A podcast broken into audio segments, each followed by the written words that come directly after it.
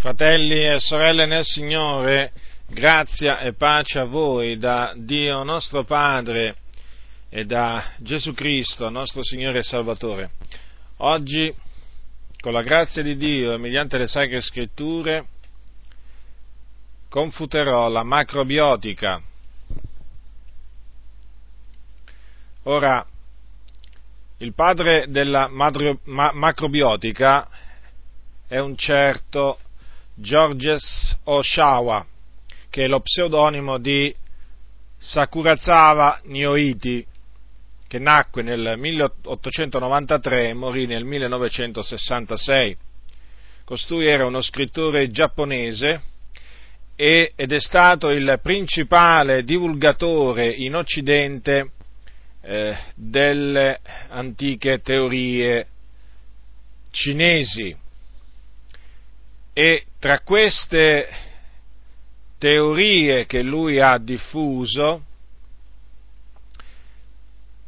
c'è anche la macrobiotica, oltre che l'agopuntura. Lui le ha diffuse in, in Occidente negli anni venti del, del, del secolo scorso.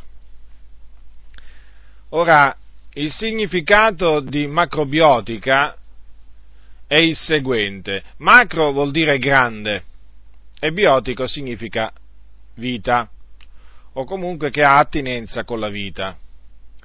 Quindi macrobiotico, macrobiotica significa grande e lunga vita.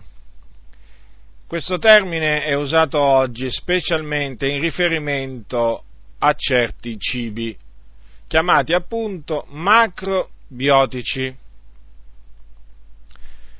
Che cos'è la macrobiotica allora? Per, eh, diciamo, dare una definizione la più esauriente possibile, voglio citare alcune parole tratte dal, eh, dal, libro, il nuovo libro della macrobiotica scritto da un certo Kushimikyo, Inizio della citazione.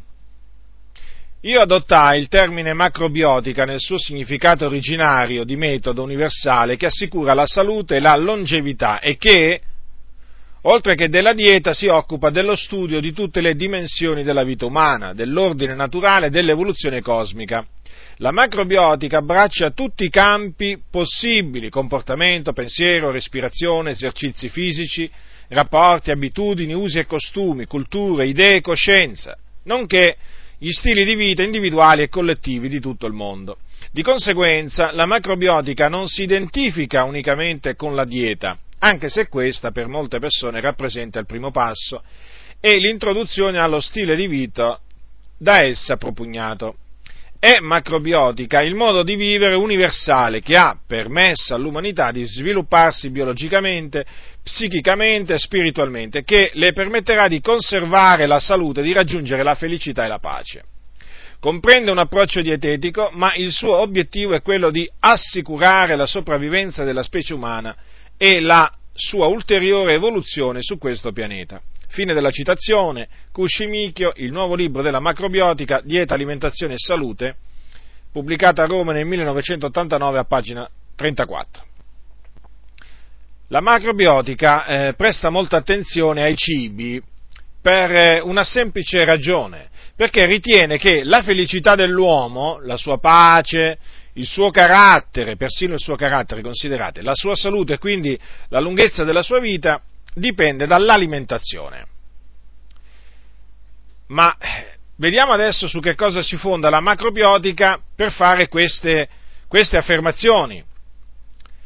La macrobiotica si fonda sul principio dello yin-yang, che è un principio di origine cinese. Guardate, questo principio dello yin-yang eh, leggendo i libri che hanno a che fare con l'agopuntura, la macrobiotica e con tante altre terapie alternative che hanno avuto origine in Cina, questo principio si trova sempre, pressoché sempre.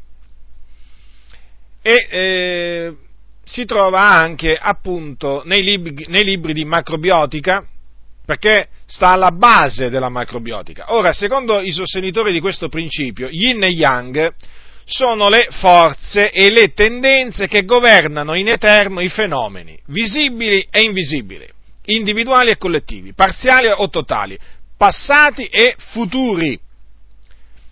Sono, eh, sempre eh, mi riferisco allo yin e yang, delle forze complementari e antagoniste che si armonizzano l'una all'altra in continuazione. Queste forze governano anche il nostro metabolismo, il nostro sistema nervoso centrale ed autonomo. Che c'entrano i cibi? C'entrano. C'entrano pure i cibi perché anche i cibi sono sottoposti al governo di queste forze. E da qui viene l'affermazione degli esperti di macrobiotica che alcuni cibi, tenete bene a mente questo, quello che dicono, eh, in merito a ciò, alcuni cibi tendono a renderci contratti e più attivi, yang, altri tendono a rilassarci e a dispiegarci mentalmente, yin. E siccome si è venuto a creare uno squilibrio nell'uomo tra yang e yin, squilibrio dovuto all'alimentazione moderna, e questo squilibrio ha avuto delle conseguenze negative sull'uomo, o comunque sull'equilibrio tra queste due forze, perché ha portato malattie nervose, mentali, provocando infelicità nell'uomo. Appunto per questa ragione occorre dunque, per rendere l'uomo felice e pieno di salute, ripristinare, ristabilire l'equilibrio tra yang e yin. E difatti i macrobiotici dicono che la salute e la felicità dipendono da un armonioso equilibrio tra yang e yin. Ed è proprio questo lo scopo della macrobiotica, l'equilibrio tra queste due forze. Ora, per farvi comprendere quanto eh, per gli studiosi di macrobiotica certi cibi possono eh, influenzare una persona o trasformare la vita di una persona, vi vorrei leggere alcune parole che ha, che si trovano appunto sulla via macrobiotica. Ascoltate, inizio è che le ha, le ha scritte sempre Kushi Mikio, che è un esponente di spicco eh, nel, nel campo della macrobiotica. Inizio della citazione. Vorreste diventare simili all'ortaggio che state esaminando? Questa è la prima domanda che dovreste porvi. Se scegliamo degli ortaggi e della verdura ben formati e regolari, anche la nostra vita diventerà ordinata. Se invece preferiamo gli ortaggi che hanno lottato contro il freddo, acquisteremo la loro forza e resistenza. Se scegliamo della verdura piccola, diventeremo compatti ed attivi, come dei bambini, invece di essere gonfi e molli, senza continuità. Se raccoglieremo la frutta succosa e dolce che cresce rapidamente nei climi caldi, avremo la sua fragilità e delizia, tanto che saremo facilmente e presto divorati dagli altri, compresi i batteri, le idee e le istituzioni. Poiché l'uomo è attivo, i migliori animali per la sua tavola sono quelli che si muovono lentamente. Poiché il suo sangue è rosso, è più raccomandabile la carne bianca, poiché è caldo, ci sembrano migliori gli animali a sangue freddo. Fine della citazione. La via, eh, la via della, la via, della la, la via macrobiotica, numero 9 gennaio 1975 a pagina 5 e 6. E non solo, anche il modo di cucinare i cibi ha un grande, ha un grande effetto sull'uomo, secondo la macrobiotica. Infatti, nei libri di macrobiotica si trovano pure scritte eh, le maniere in cui bisogna cucinare questo o quell'altro alimento. E poi inoltre eh, gli esperti di macrobiotica vietano di mangiare alcuni cibi. Infatti dicono che, per esempio, le patate, le melanzane, i pomodori, ortaggi più yin di, di tutti gli altri, originari di clima tropicali, sono in genere da evitare completamente. Quindi tenete bene a mente questo divieto, patate, melanzane, pomodori sono proprio da evitare, dicono loro. sono pericolosi praticamente. E poi dicono che se mangiamo della carne di mammiferi è come se stessimo divorando noi stessi, niente di meno. Quindi è chiaro che bisogna pure, eh, secondo loro, non mangiare la carne di mammiferi. Non sono quindi raccomandati gli, elementi, gli alimenti moderni. Eh sì, pure questo naturalmente ci hanno aggiunto, coltivati con, eh, con cimi artificiali o, o, trattati e preservati chimicamente o spruzzati con insetticidi o deodoranti. Anche questi sono tutti da evitare perché fanno, influiscono negativamente diciamo, sul, sull'uomo la migliore eh, dieta macrobiotica è quella che si basa sui cereali. E tutto ciò, ve lo ribadisco, viene insegnato in base al principio dello yin yang,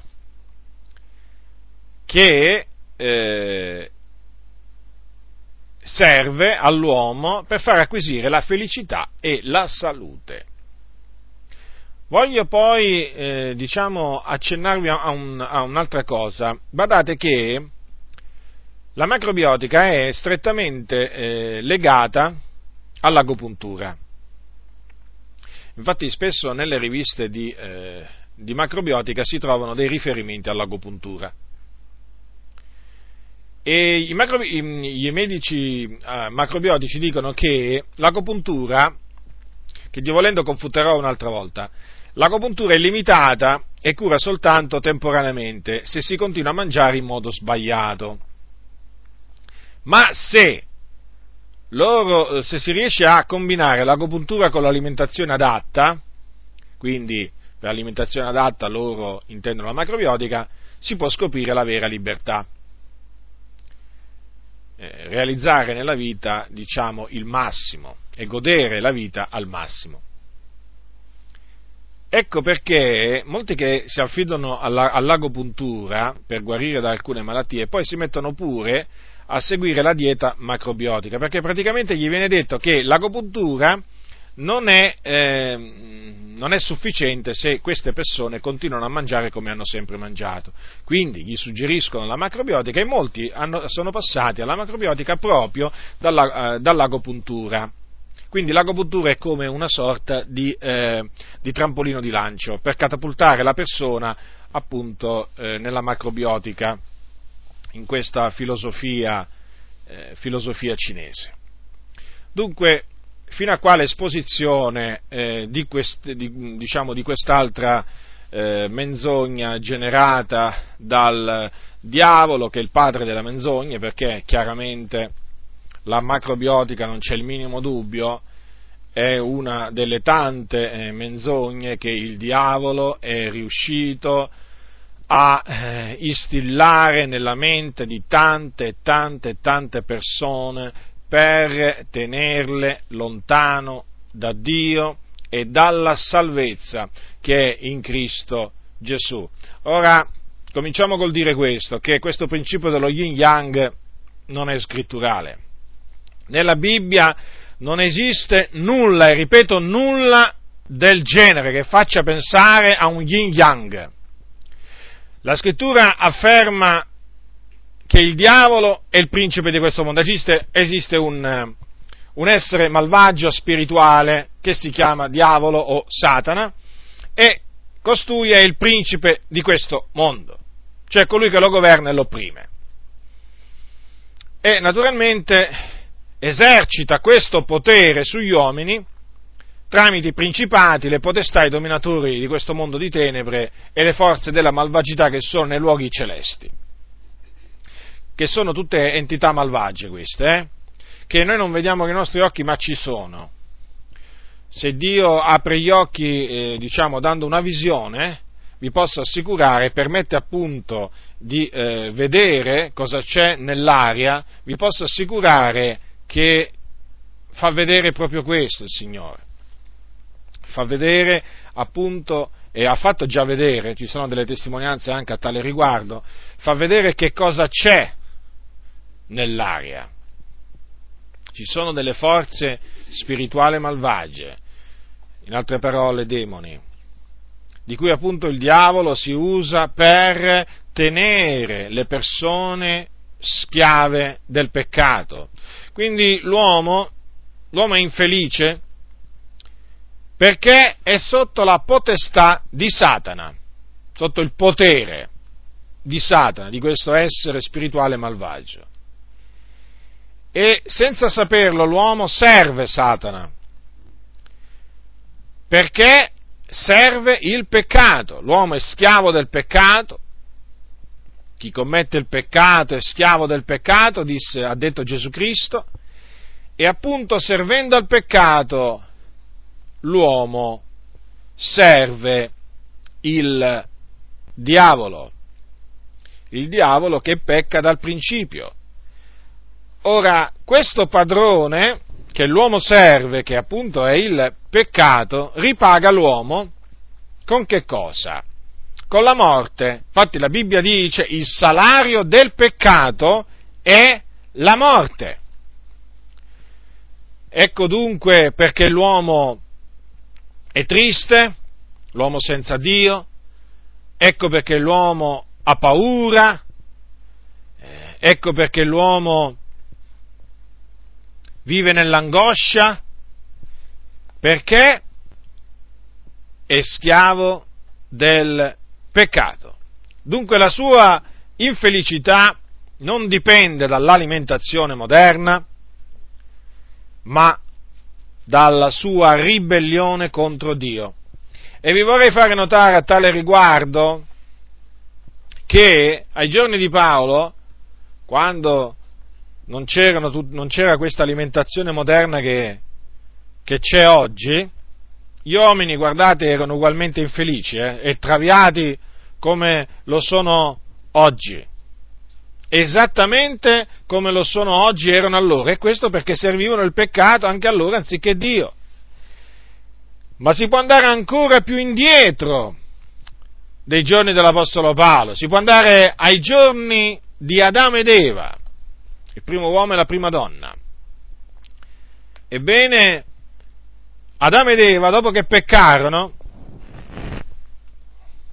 cominciarono a vivere nella paura. L'infelicità riempì il loro cuore. Eppure si alimentavano di cibi non, diciamo, trattati chimicamente.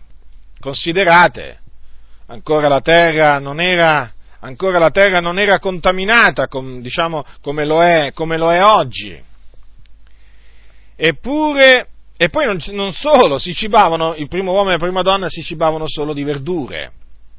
Ancora l'uomo non si cibava, non si cibava di carne. Eppure, dopo che disubbidirono a Dio, cominciarono ad avere paura, cominciarono a essere infelici, a vivere infelicemente.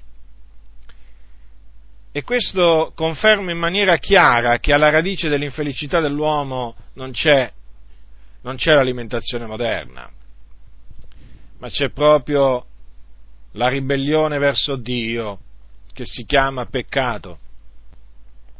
Dunque l'alimentazione dell'uomo può essere la più genuina possibile, la più, la più genuina, ma se l'uomo è schiavo del peccato è infelice, è un miserabile. Ci sono tanti oggi, appunto, che pensando di diventare, pensano di diventare felici seguendo appunto la macrobiotica, invece sono infelici. La felicità non, la felicità non si trova, non si trova nel, nel mangiare certi cibi o, o nell'astensione da certi cibi. La felicità è nel Signore. Dunque l'uomo è un ribelle, è un ribelle, ha disubbidito a Dio, disubbidisce a Dio, fa ciò che il Dio detesta. All'animo, l'uomo all'animo alle cose della carne e quindi all'animo alla morte, all'animo a ciò che è inimicizia contro Dio e dunque è un nemico di Dio e per diventare felice che cosa deve fare? Deve riconciliarsi con Dio. Quindi c'è bisogno che sia ristabilita l'armonia che c'era tra l'uomo e Dio prima della caduta dell'uomo. Non che sia ripristinato, ristabilita una, l'armonia tra yin e yang, nella maniera più assoluta. L'uomo, per essere felice, deve ristabilire questa, quell'armonia che c'era all'inizio della creazione tra l'uomo e Dio. E come lo può fare? Riconciliandosi con Dio. Ecco perché gli apostoli predicavano la parola della riconciliazione. Gli apostoli annunziavano agli uomini la riconciliazione con Dio e gli dicevano siate riconciliati con Dio. E ancora oggi noi diciamo, diamo agli uomini, trasmettiamo agli uomini lo stesso messaggio, siate riconciliati con Dio. E questo l'uomo può farlo, cioè l'uomo può riconciliarsi con Dio solo, solo in una maniera, pentendosi dei suoi peccati e credendo nell'Evangelo, che è l'annunzio della morte espiatoria di Gesù Cristo, il Figlio di Dio, e la sua resurrezione avvenuta tre giorni dopo la sua morte. Ecco l'unica maniera, dunque, in cui l'uomo può riconciliarsi con Dio. E una volta riconciliato con Dio diventerà felice, avrà la pace, non vivrà più nella paura, nell'angoscia, si sentirà rinascere, diventerà una... L'uomo quando si riconcilia con Dio diventa una nuova creatura, una nuova creazione. Lo Spirito del Signore entra in lui e lo trasforma e va, e va via via trasformandolo di gloria in gloria, secondo appunto che opera, che opera lo Spirito di Dio. Vedete, nello studiare la macrobiotica ho potuto riscontrare che in un certo senso il diavolo ha, eh, diciamo, ha creato una, eh, chiamiamola così, una via della salvezza che in effetti, in effetti eh, ricalca un po' la via della salvezza ordinata da Dio. Vi spiego, vi spiego che cosa voglio dire al fine, al fine di evitare di essere, eh, di essere mal compreso. Ora abbiamo visto che i, gli esperti di macrobiotica dicono vorreste diventare simili all'ortaggio che state esaminando? e quindi dicono che mangiando determinati ortaggi si acquista il carattere di quell'ortaggio. Chiaramente è follia, è una cosa assurda questo. Mentre, in base a quello che dice la Sacra Scrittura, se l'uomo vuole diventare simile a Cristo, cioè essere reso conforme all'immagine del figliolo di Dio, e quindi mite, pacifico, pieno d'amore, deve mangiare la carne ed il sangue del figliol dell'uomo. Infatti Gesù ha detto, chi mangia la mia carne e beve il mio sangue dimora in me ed io in lui. E difatti la carne di Gesù è vero cibo e il suo sangue è vera bevanda. E cibandosi della carne del figlio di Dio e del suo sangue che si diventa felici, calmi e si ottiene la vita eterna, la vita in abbondanza, la grande e vera vita, una vita che durerà per sempre, anche dopo morti. Chiaramente queste parole non hanno niente a che fare con la cena del Signore, eh? perché queste parole vogliono dire, cioè il mangiare la carne e bere il sangue del figlio dell'uomo significa credere in lui e osservare i suoi comandamenti. Prendete l'Evangelo scritto da Giovanni, capitolo 6, versetto 40 vi voglio fare notare alcune cose.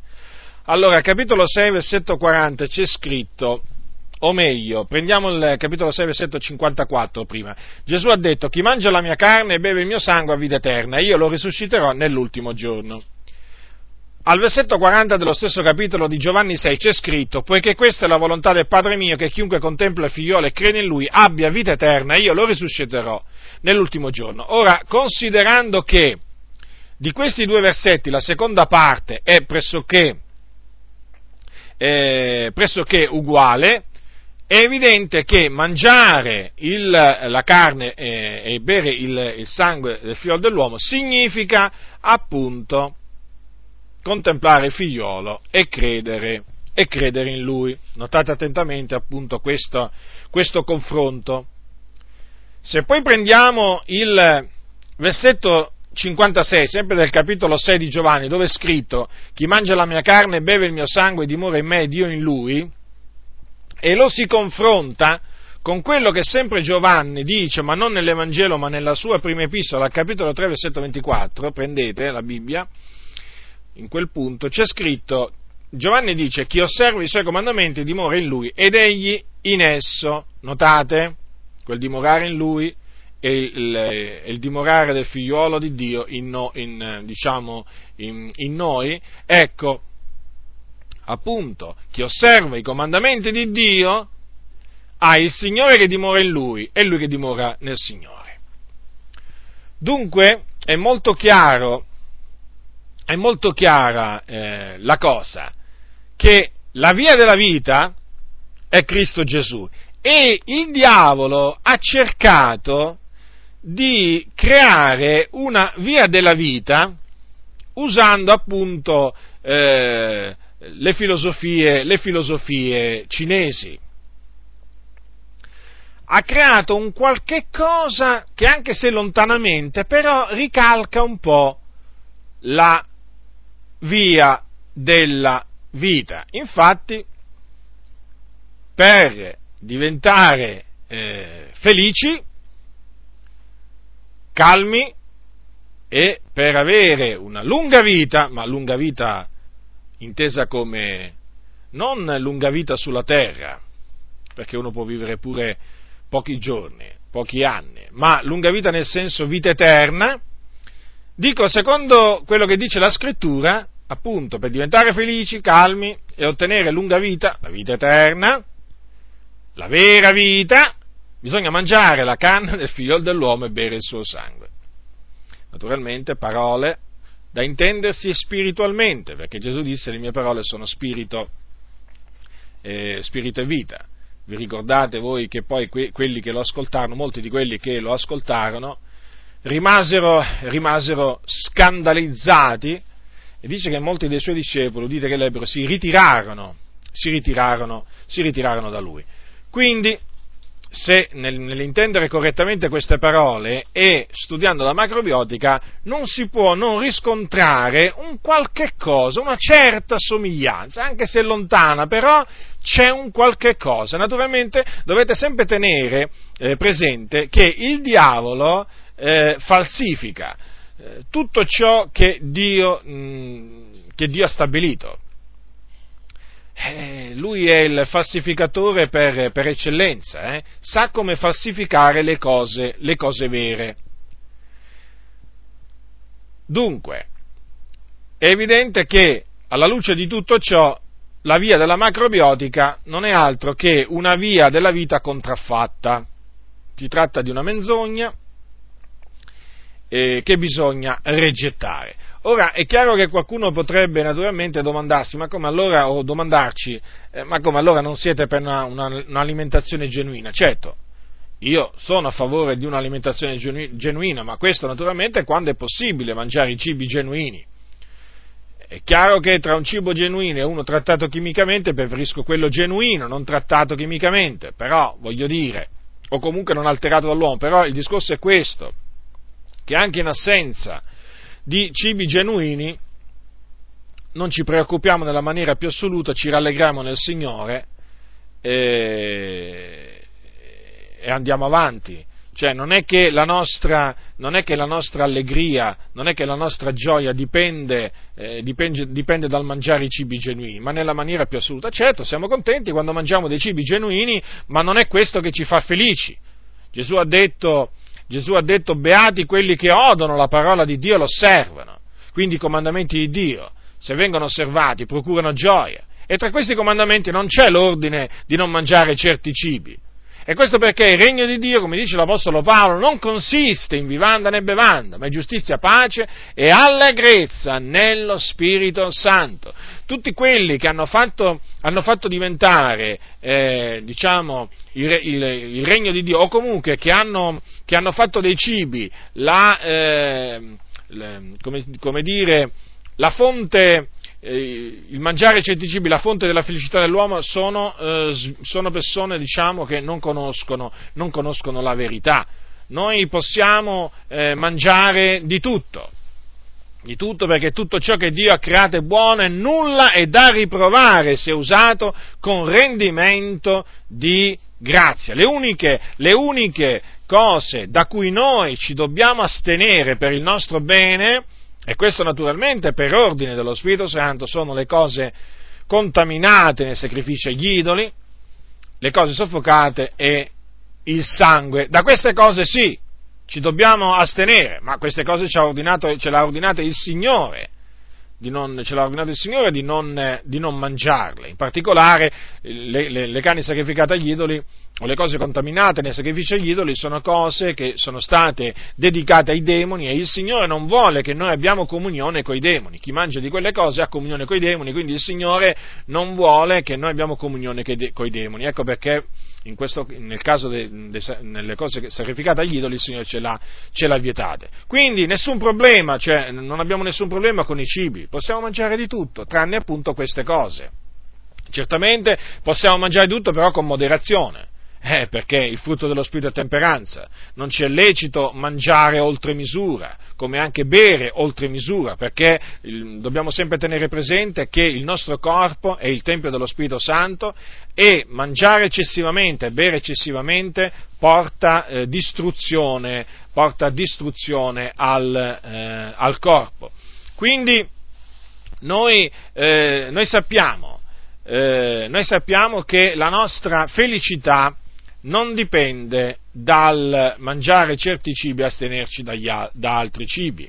Anzi, è bene ribadire, è bene ribadire questo, che il divieto eh, macrobiotico, in questo caso il divieto di mangiare le melanzane, i pomodori, le patate, la carne e anche i cibi trattati chimicamente, è un precetto che va apertamente contro la parola di Dio. E quindi, siccome che va contro la parola di Dio, noi non lo dobbiamo accettare, perché noi siamo chiamati a rigettare tutto quello che va contro la parola di Dio.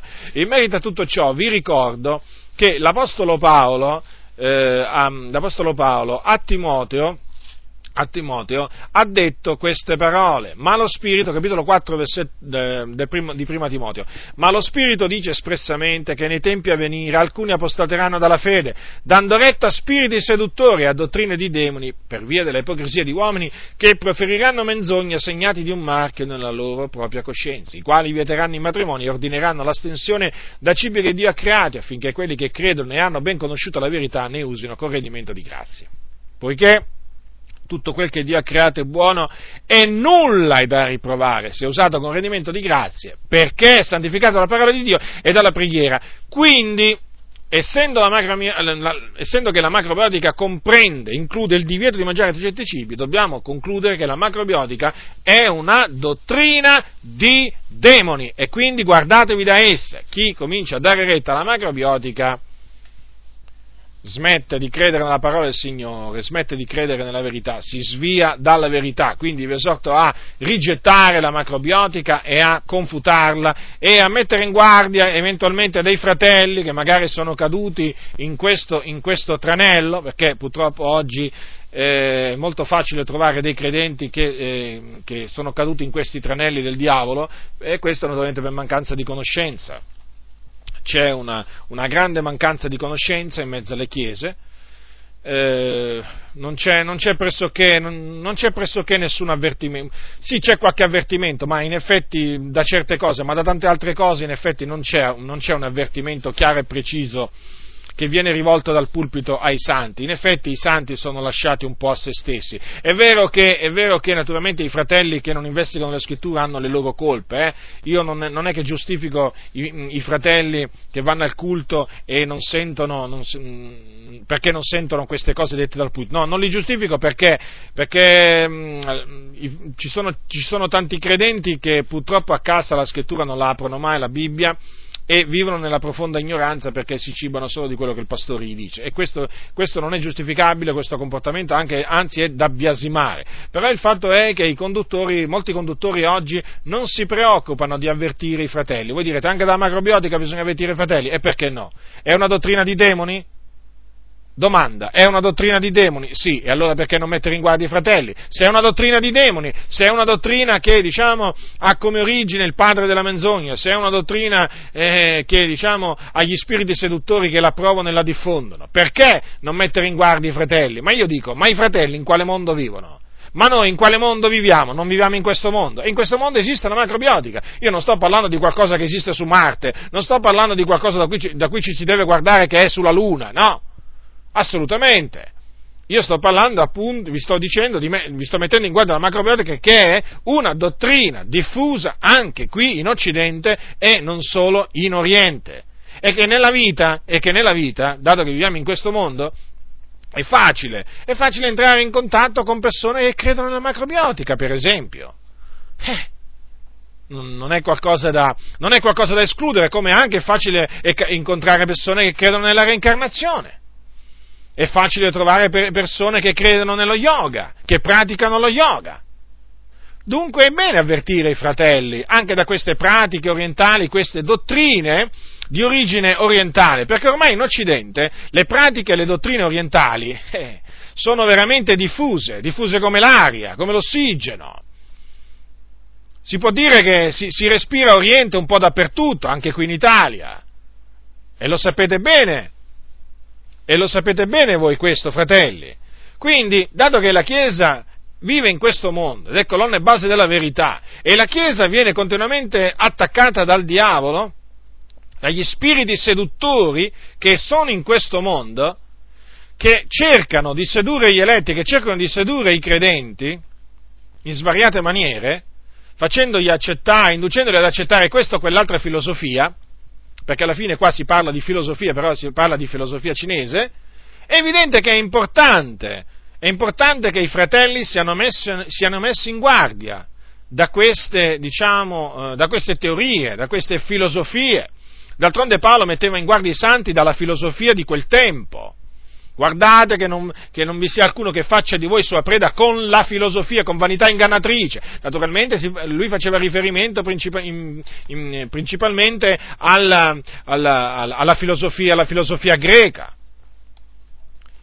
Ma oggi non c'è solo la filosofia greca da cui guardarsi, c'è anche la filosofia cinese, che come ripeto a partire dal XIX secolo è stata diffusa molto ed è, e continua a diffondersi enormemente anche qui in Occidente e naturalmente qui, eh, qui in Italia.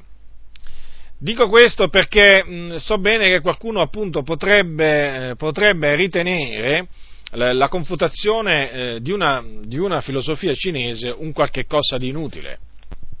Eh, se, se, ci sono fratelli che considerano inutile la confutazione, per esempio, eh, delle dottrine false che vengono insegnate in mezzo alla Chiesa, immaginate voi se non ci sono credenti che reputano inutile la confutazione di dottrine che non vengono insegnate nella Chiesa, cioè ma che vengono insegnate da, da filosofi cinesi, immaginate voi. Però io ritengo, sono dell'avviso, sono dell'avviso che queste filosofie si possono sempre eh, si possono sempre presentare anche, o questi concetti si possono sempre presentare sotto altra forma.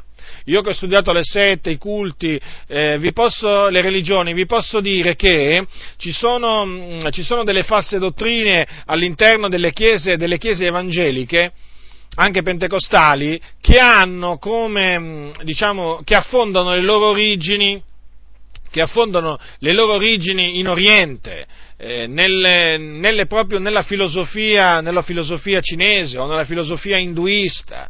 Quindi, vedete, eh, l'importante è confutare il principio, l'importante è confutare la menzogna, poi non importa se si chiama macrobiotica, agopuntura o altro, ma l'importante è confutarla appunto per mettere in guardia i fratelli da queste eh, opere del diavolo, perché di opere del diavolo eh, si tratta. Come ho detto quindi la nostra felicità non dipende, non dipende appunto dalla, dall'alimentazione, come anche la nostra salute non dipende dall'alimentazione. Eh, in, cioè, voglio dire, è chiaro che non è che eh, staremo meglio di salute se noi ci asteremo da certi cibi. Eh, non, è, non è assolutamente così. Per esempio gli avventisti, gli avventisti, ritengono che per avere una buona salute bisogna astenersi da certi cibi. E gli avventisti sono considerati evangelici in molti, in molti casi, ma non sono evangelici. Gli avventisti insegnano veramente tante e tante false dottrine. E tra queste false dottrine c'è appunto quella che eh, vieta l'astensione da determinati da determinati cibi e questo lo fanno in, in, diciamo, ehm, basandosi sulle parole della loro profetessa Ellen G. White e anche loro praticamente eh, fanno dipendere la salute dell'uomo dal, mh, da una dieta. Ma eh, non è assolutamente così, non è, ripeto, assolutamente così, perché l'Apostolo Paolo ha detto che tutto ciò che Dio ha creato è buono e nulla è da riprovare, quindi possiamo mangiare pure i molluschi, per esempio possiamo mangiare le cozze, possiamo mangiare la carne di maiale, possiamo mangiare tutte quelle carni, tutti quei pesci che erano vietati dalla legge di Mosè, cosa che gli avventisti per esempio dicono che è bene non mangiare, naturalmente loro insegnano una dottrina di demoni. Certamente non si chiama macrobiotica la dottrina degli avventisti, però vedete più o meno, più o meno alla fine poi ci sono molte somiglianze tra quello che dicono quelli della macrobiotica e quello che dicono gli avventisti. Ecco perché dico, l'importante è confutare il principio il principio diabolico, la dottrina diabolica. Poi non importa sotto che spoglie si presenterà, sotto che veste si presenterà, eh, non importa chi ce la verrà a presentare, se si chiama, eh, se si chiama eh, come appunto questo qua, Cushimichio o Ellen G. White, non importa, è naturalmente subito riconoscibile, il fratello, il credente la riconosce subito e quindi, e quindi la rigetta eh, la, la nostra salute dipende dall'osservanza dei comandamenti di Dio. E di fatti che, che, sia così lo si deduce chiaramente da quello che è scritto nel libro dei Proverbi. Voi sapete che il libro dei Proverbi è stato scritto da Salomone. Capitolo 3, il capitolo 3, voglio leggervi, allora, voglio leggervi dal eh, versetto 1 al versetto 8. Figliol mio, non dimenticare il mio insegnamento e il tuo cuore osservi i miei comandamenti, perché ti procureranno lunghi giorni, anni di vita e di prosperità. Bontà e verità non ti abbandonino. Legatelo al collo, scrivile sulla tavola del tuo cuore. Troverai così grazia e buon senno agli occhi di Dio e degli uomini. Confidati nell'Eterno con tutto il cuore, non t'appoggiare sul tuo discernimento, riconoscilo in tutte le tue vie ed egli appianerà i tuoi sentieri, non ti stimare savio da te stesso, temi l'Eterno e ritirati dal male. Questo sarà la salute del tuo corpo e un refrigerio alle tue ossa. Non ci sono comandamenti riguardo ai cibi qui da osservare. No, Avete notato? Per avere una buona salute cosa bisogna avere? Bisogna essere, bisogna, cosa bisogna fare? Bisogna essere buoni, bisogna essere veraci, bisogna avere piena fiducia nel Signore e non, e non appoggiarci nostra, sul nostro discernimento. Bisogna, bisogna che non ci stimiamo savi da noi stessi, dobbiamo temere Dio e ritirarci dal male quindi astenerci da ogni specie o, for, o, forma di male o apparenza di male. E cosa dice, cosa dice la sapienza? Questo sarà la salute del tuo corpo, la salute. Ed è proprio così, non solo, anche un refrigerare le tue ossa. Beati coloro che temono il Signore, che hanno trovato la sapienza. In verità è proprio così. Noi lo sperimentiamo. Proprio il frutto dell'osservanza dei comandamenti di Dio è proprio la salute del proprio corpo, proprio refrigera le ossa. È chiaro, questo non significa che uno non può perdere la salute, perché altrimenti qui dovremmo dire che uno non muore, perché è chiaro che la salute poi, quando viene meno, soprattutto diciamo, quando si diventa anziani, non c'è più la salute che c'è da giovani, ma questo diciamo, eh, non significa che la persona, è, la persona sia sviata, è che il corpo, naturalmente, essendo un corpo corruttibile, un corpo debole, si disfa. D'altronde la Bibbia dice che questo, il nostro uomo esteriore si disfa, fratelli, si disfa e se si disfa è chiaro che non funziona più come, come, come, come funzionava, funzionava, all'inizio, avvengono diciamo, dei cambiamenti nel corpo, è chiaro questo, per, diciamo, eh, secondo, secondo, la natura. Però altra cosa, altra cosa è dire appunto che la salute del corpo, la salute del nostro corpo dipende dal non mangiare carne di maiale, per esempio o da non mangiare le cozze, assolutamente. Questi sono vani ragionamenti che purtroppo, eh, purtroppo molti eh, hanno assorbito, per esempio come, eh, eh come gli avventisti, ve lo ripeto, nei loro libri si legge veramente eh, a più non posso precetti, precetti sulla salute, proprio loro hanno delle riviste sulla salute sembrano più dei dottori, sembrano più delle riviste mediche che delle riviste evangeliche, le loro. Tanto è vero che ci sono alcune riviste, in particolare una che si trova persino nelle sale d'attesa dei medici, in molte sale d'attesa dei medici, perché ormai gli avventisti sono degli specialisti che si sono un po' che si sono eh, specializzati a tal punto che proprio fanno proprio de, delle conferenze proprio sui, sui cibi perché ormai loro il, il, regno di Dio per gli avventisti consiste in vivanda e bevanda, naturalmente eh, in base alle loro dottrine di demoni che la Ellen G. White gli ha instillato nella mente con la sua astuzia. Dunque eh, eh, dobbiamo, dobbiamo, stare attenti eh, a non, eh, perché chiaramente tra il male dobbiamo, da cui dobbiamo astenerci c'è appunto l'intemperanza e quindi il mangiare eccessivo il mangiare oltremodo, è chiaro che anche da questo dobbiamo, dobbiamo astenerci, eh, perché se noi, ve lo ripeto, diventiamo dei mangiatori di carne, dei bevitori di vino, dei bevitori di vino nel senso oltrepassiamo il limite consentito per quanto riguarda il bere vino, è chiaro che la nostra salute andrà in deperimento, perché eh, sappiamo molto bene che se noi, lo ripeto questo, se noi diventiamo intemperanti sia nel mangiare che nel bere, la nostra salute la perderemo pressoché immediatamente, perché quelli che seminano, cosa dice l'Apostolo Paolo? Dice così, che eh, dice così, quello che l'uomo avrà seminato, quello pure mieterà, perché chi semina per la propria carne mieterà dalla carne corruzione.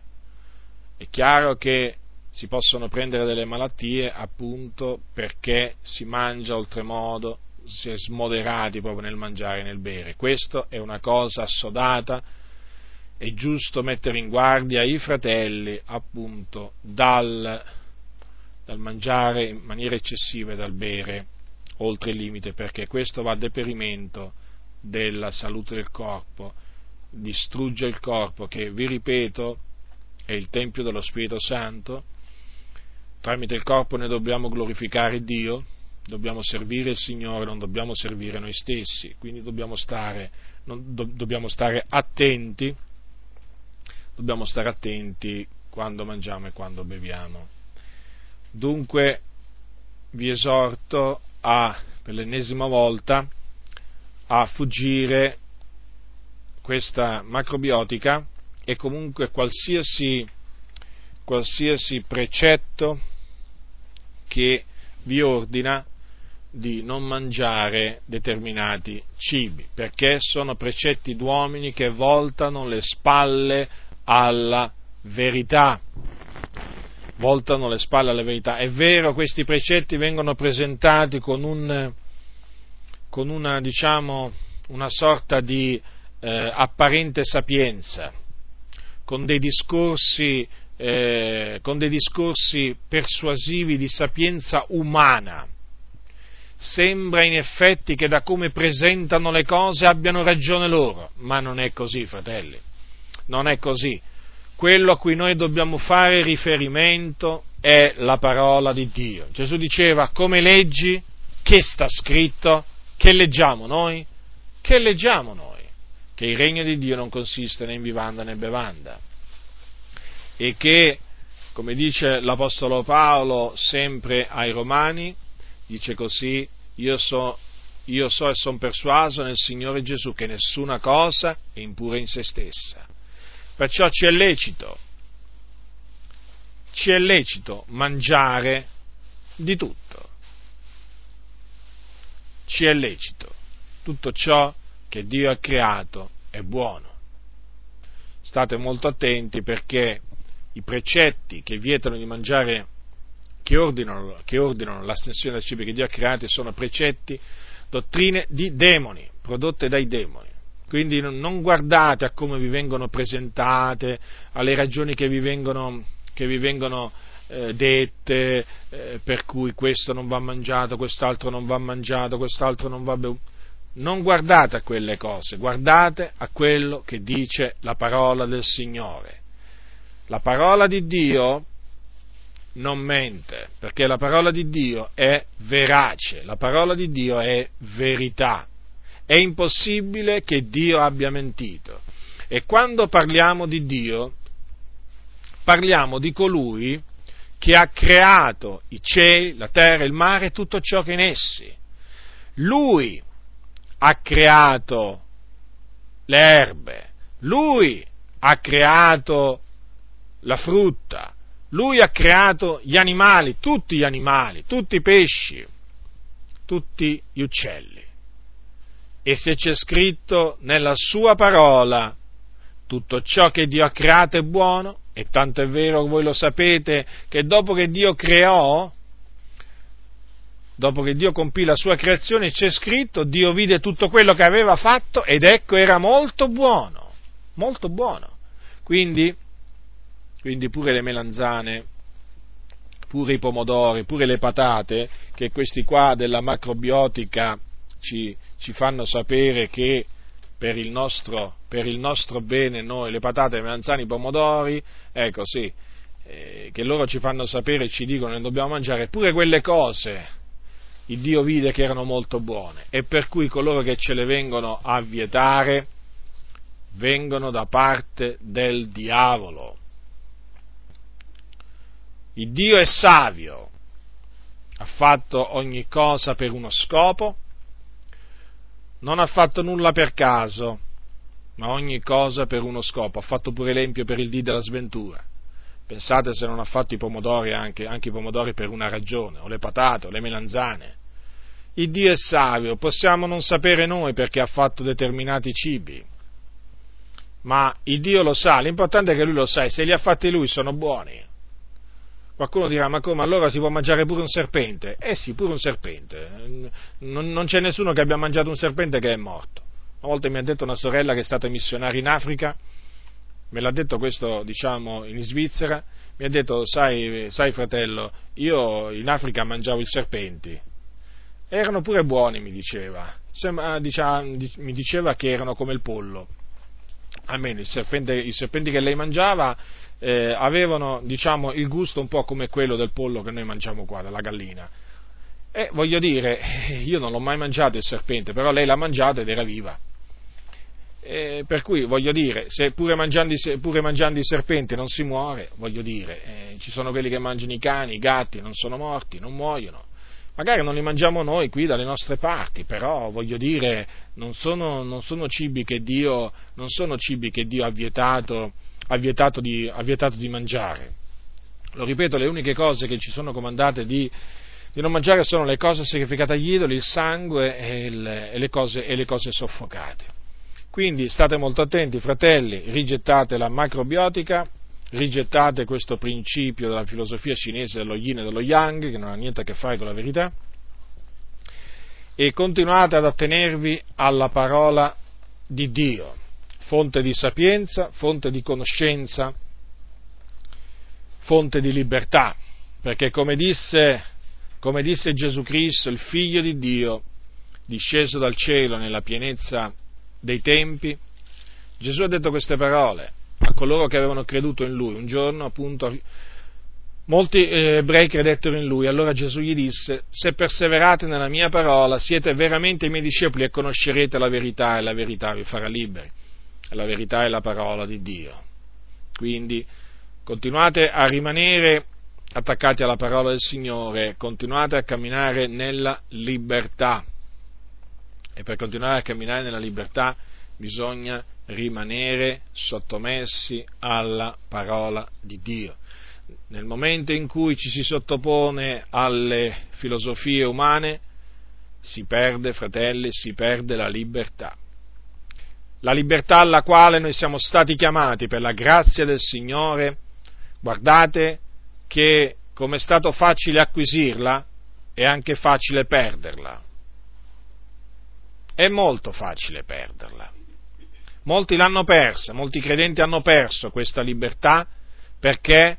Perché non hanno perseverato nella parola del Signore, ma hanno, hanno accettato la parola degli uomini che volta, che volta le spalle alla verità e sono diventati schiavi di sistemi religiosi, di modi di pensare perversi, sì, hanno perso la libertà che è costata il sacrificio di Gesù Cristo. Siamo stati riscattati a prezzo, fratelli, non diventiamo schiavi degli uomini, non diventiamo schiavi dei macrobiotici, non diventiamo schiavi degli avventisti, non diventiamo schiavi di tutti coloro che ci vengono a propinare filosofie umane, dottrine di uomini, precetti di uomini che voltano le spalle alla verità. Diretti nel Signore, considerate, considerate la libertà, la libertà naturalmente spirituale che abbiamo nel Signore Gesù Cristo, consideratela attentamente, è un bene prezioso, preziosissimo, che dobbiamo ritenere fino alla fine. Non fatevelo togliere da nessuno e da niente. Lo ripeto, lo ripeto, non fatevi togliere questo bene così prezioso. Purtroppo oggi molti credenti, lo ripeto, sono diventati schiavi degli uomini, sì, in mezzo alle chiese evangeliche, sono diventati schiavi degli uomini invece di diventare schiavi di Cristo, sono diventati schiavi degli uomini. E questo lo si vede, e questo lo si vede, e questo lo si sente. Non camminano nella libertà dei figliuoli di Dio. Mi si spezza il cuore a me vedere tanti fratelli, masse di credenti, che invece che tenere la parola di Dio davanti ai loro occhi tengono la parola degli uomini, le filosofie degli uomini, i vani ragionamenti degli uomini. Quelli, quelli sono il loro punto di riferimento, quelli sono la loro bussola. Purtroppo, purtroppo, non si rendono conto di avere perso la libertà, pensano di essere liberi quando sono schiavi Dunque, diletti nel Signore, ritenete questa mia breve parola di esortazione. La grazia del Signore nostro Gesù Cristo sia con tutti coloro che lo amano con purità incorrotta. Amen.